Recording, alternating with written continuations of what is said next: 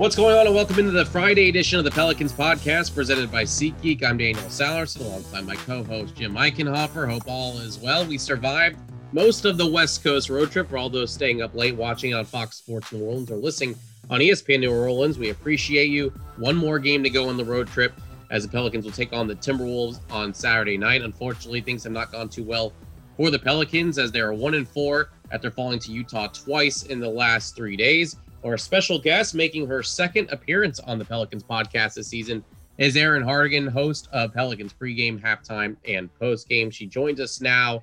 Erin, uh, how are you dealing with staying up late? I know it's been a struggle for me. I'm sure it's a struggle for everyone. Uh, I hope you survived the late nights.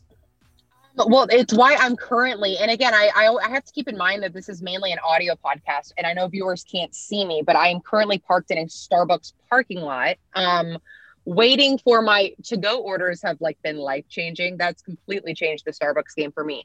Um, so yeah, lots of caffeine, um, has certainly helped. In fact, I was actually thinking about this the other day. How do people not drink coffee like, how do know. people not like when you wake up? Why? How is coffee not the first thing you want in the morning? It's a genuine. It's a genuine question for discussion. Let's ask Jim, who does not drink coffee. I'm gonna call you out right here. I knew you were. I knew Jim! you were gonna. I knew you were gonna come to me on that, Daniel, because I knew you knew that fact about me. Yeah, I don't like coffee.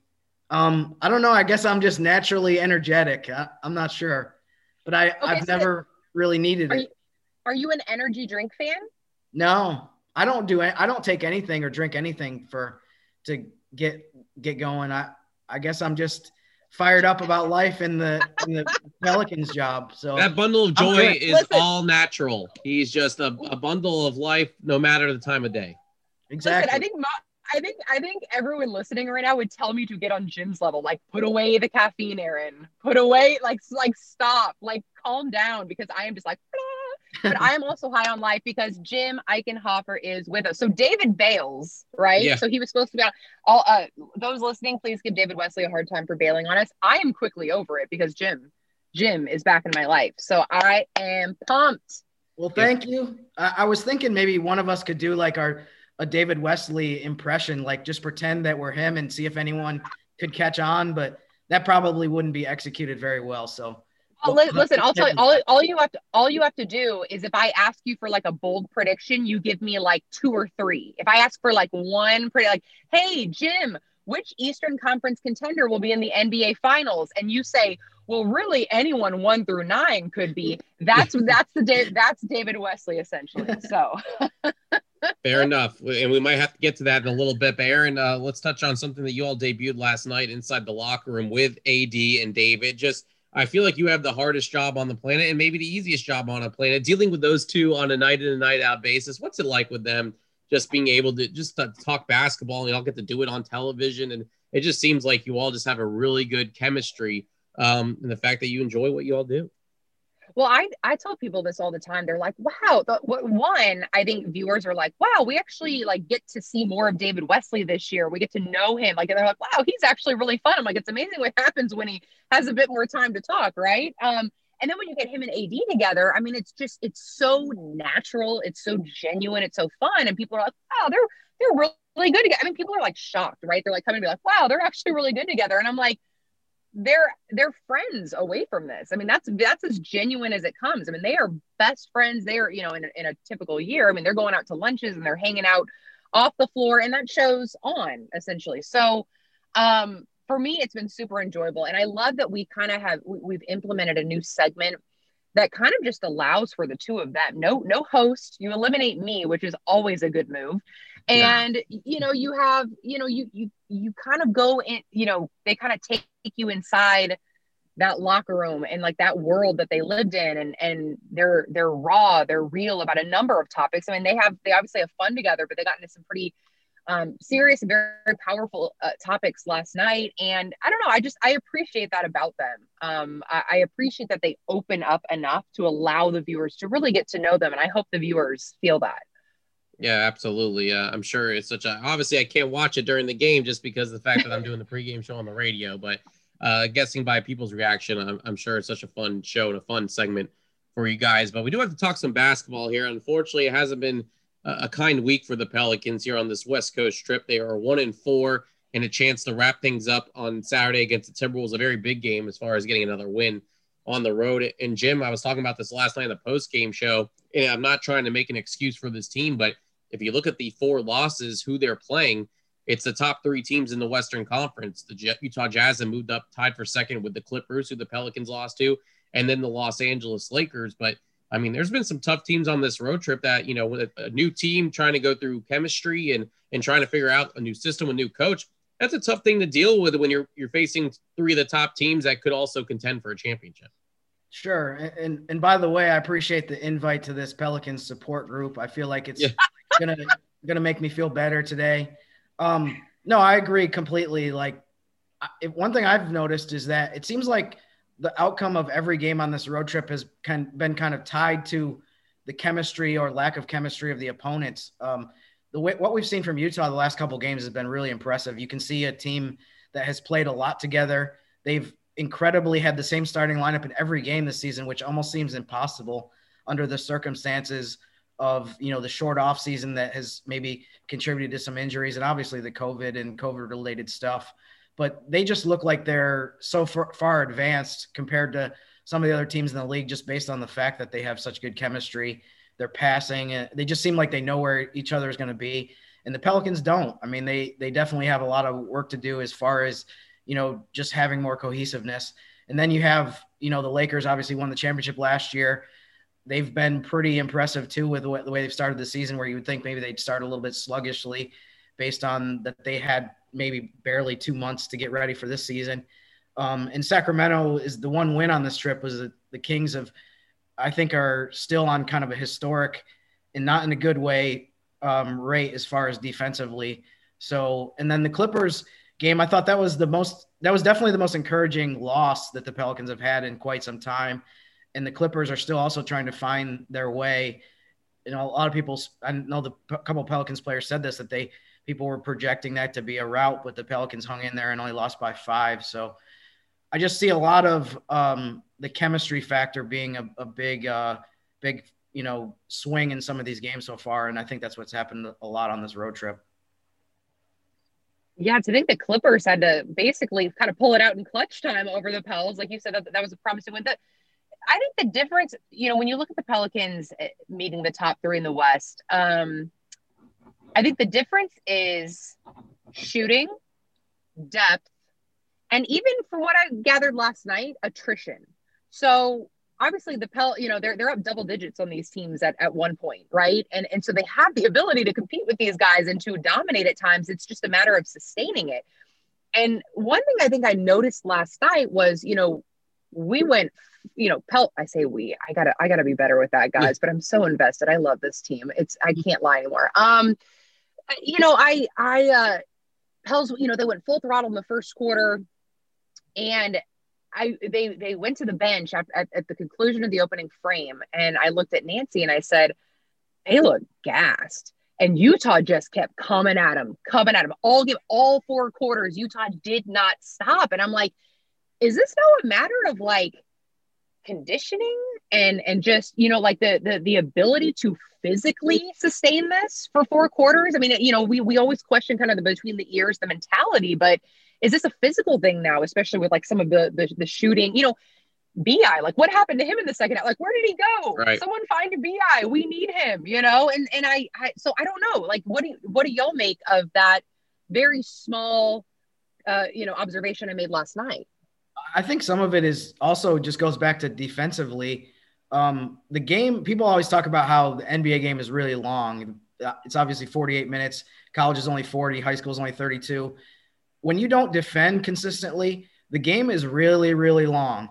If you have a 20 point ha- lead in the first half, it doesn't mean anything if you're not getting stops. And I think attrition is a good word as far as, you know, you reference the conditioning, but to me, it's defensively. If you're, if you have a lot of holes in your defense and you're not consistent and you're not getting stops, it's almost like eventually the dam kind of breaks where, you know, even in the first quarter when the Pelicans had their best offensive quarter of the season, I think it was with 43 points. They still gave up 31, so they didn't have a huge lead. It just seemed like over time, Utah would figure out that more and more things. And then all of a sudden, you know, even like a six, eight point lead means nothing in the NBA in general, but it really means nothing when you're not defending well. So I think it's it's like always an uphill climb. It's just yeah. all you know. You're you're you're making the hole deeper and you're making the hill steeper. Mm-hmm. Um, so that yeah, that's a great point.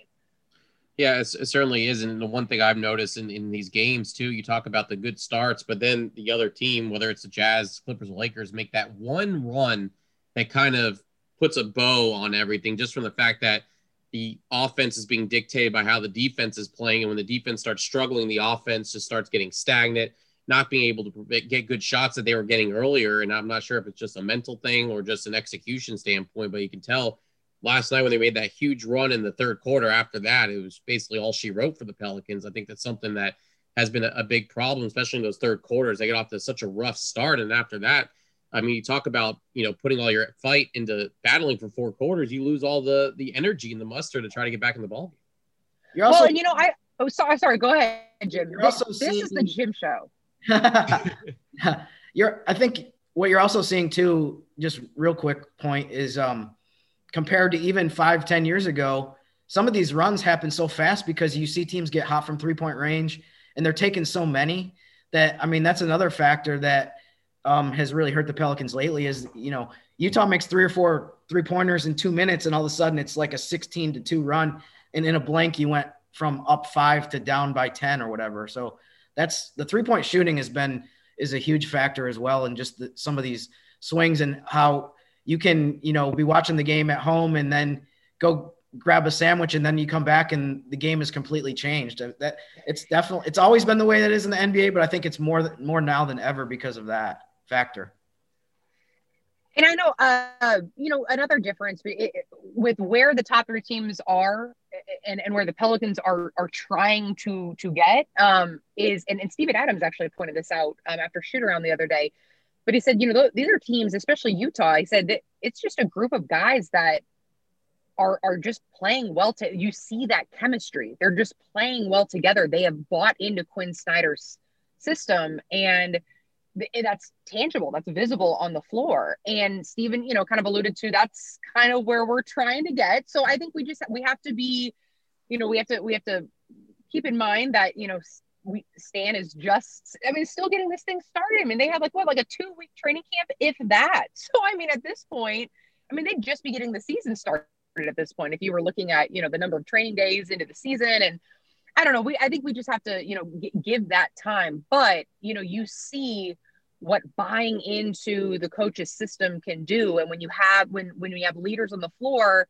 that are kind of you know encouraging guys to to you know buy it. You know, it, it's like Steven Adams and JJ. As I'm just like talking in circles here. It's like Stan mentioned; those are kind of the two guys in the locker room. They're helping him get the younger guys to buy in. And so I think we just give it time. But that's that was an interesting observation Steven made. I know. I think too, Utah has great role definition. Everyone knows exactly like this is what I'm out here on the floor to do. Um, Royce O'Neale, I think, is a great example of that in terms of he knows that he's not out there to score. He's going to make some shots. He's going to drive a little bit here and there. He's going to make threes, but um, he, he knows that, you know, Mitchell is going to be the go-to guy. They're going to get points from Conley and Bogdanovich. Gobert's not also not out there to score. I'm sure he probably would like to get more touches as every player would and, and a lot of bigs would, but um, they they know exactly what each guy needs to do for the team to be successful. I think to, to your point, um, that's something that the Pelicans are still sorting through as far as, you know, guys that have overlapping skills or overlapping strengths. And you have, it, t- it does take time sometimes to figure out like, how do I best benefit the team? And it might not be what I've done my whole career of eight, 10, whatever years in the league. It might be something a little different, but, um, but they definitely have to figure that out because – it does seem like from night to night you don't know exactly who's going to do what beyond um, Zion and, and and Brandon Ingram obviously know that they're going to be the focal point of the offense. But the, after that, um, the third scorer, for example, it seems like it's constantly changing, which is fine in some cases. But I think in a team where you have all these new guys and you have people in trying to figure out their roles, it can be pretty detrimental. Okay, let me ask you a quick question follow up. Sorry, Daniel. But okay, if, if you were to look at a typical calendar year, a typical NBA schedule, training camp into the season, I'm trying to think. We would be I mean, we would, we would, be, we would be just starting the season, right? If you gave it like a month of training camp, maybe, and then you yeah. got to factor in the preseason games. We only got two, you know. Mm-hmm. So I mean, like, and, and I know you guys have talked about it a lot of the podcast, but this particular year also just kind of we just we just have to be very we have to be a little a bit more forgiving maybe right. than than we typically are. And, and the future's bright. We've seen that with guys like you know Kira. Oh my gosh, I want to see Kira get more minutes. Am I the only one who at the end of the games is like, let's get him some run, right? That like what would Gregg. Popovich do in this moment? He would get some of those young guys minutes now because that's going to pay dividends in the long run, right? I mean, this is a whole other conversation altogether, but um, I, I always talk about, I'm sure I brought this up a few times already, that this season that um, in the summertime, a lot of times, especially before the previous season, a lot of times we're like, you know, we're okay being patient. We know it's about the future. But then when the games start happening and you start losing games, a lot of that patience goes away. And I, am the same way. I, I want to win. I mean, everyone's competitive. But um, but like you said, I, the one thing that is encouraging is that you can see the young talent, whether it's Kira, whether it's the way that Nickeil's played lately. So I definitely don't feel like my opinion about the future of the team has changed a lot, but based on what's happened in the first 14 games. But as far as the competitiveness for this season, there's no way that you could say that that hasn't probably been altered at least a little bit. That you thought that they would be able to be more competitive so far.